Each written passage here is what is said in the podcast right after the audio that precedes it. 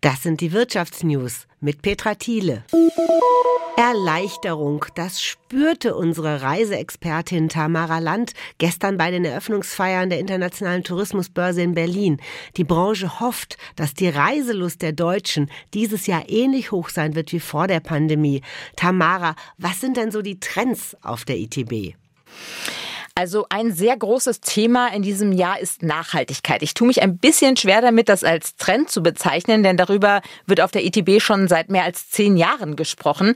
Aber man hat inzwischen wirklich den Eindruck, dass die Branche auch tatsächlich verstanden hat, dass da Handlungsbedarf besteht und dass sie mittlerweile das wirklich auch mit einer größeren Ernsthaftigkeit verfolgt.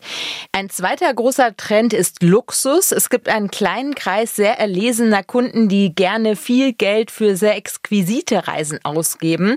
Und um diesen Kunden entsprechende Angebote zu machen, gibt es erstmals einen eigenen Bereich für Luxusreisen, das sogenannte Home of Luxury, wo sich um die 20 Luxusanbieter präsentieren.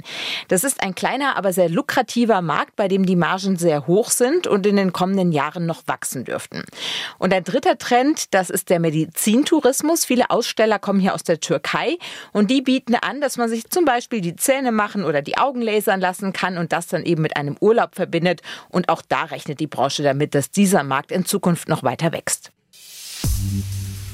In Frankreich wollen die Gewerkschaften heute wieder das Land lahmlegen, aus Protest gegen die Rentenreform. Es fahren kaum Züge oder Busse. Behörden, Schulen, Flughäfen und Atomkraftwerke werden bestreikt. Frage an Julia Borutta. Sind wirklich so viele Franzosen gegen eine Erhöhung des Rentenalters von 62 auf 64 Jahre? Was macht da die Gewerkschaften so sicher? Sie rechnen sich gute Chancen aus, denn laut den jüngsten Umfragen lehnen knapp 70 Prozent der Bevölkerung die Reformpläne der Regierung ab. Die Reform sei ungerecht und unnötig, so die Kritik. Elisabeth Born, die Premierministerin, hat es gestern Abend im Fernsehen noch einmal mit einem Appell versucht. Klar müssten nach der Reform alle etwas länger arbeiten, aber dafür werde in einer alternden Gesellschaft auch das System der Umverteilung erhalten und das sei doch schließlich das Symbol für die Solidarität im Land, so Born. Diese Argumente will die Mehrheit aber gerade nicht gelten lassen. Im Gegenteil, einer der wichtigsten Gewerkschaftsführer, Philippe Martinez von der weit links stehenden CGT, hat schon angekündigt, dass er das Land selbst dann noch lahmlegen will, wenn die Reform erst einmal verabschiedet ist.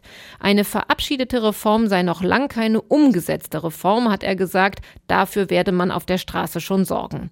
Es werden heute übrigens auch Kreisverkehre besetzt. Das haben seinerzeit die Gelbwesten gemacht. Ein klares Signal also an die Regierung, dass man bereit ist, ist, den Kampf gegen die Rentenreform lange und noch härter auszutragen.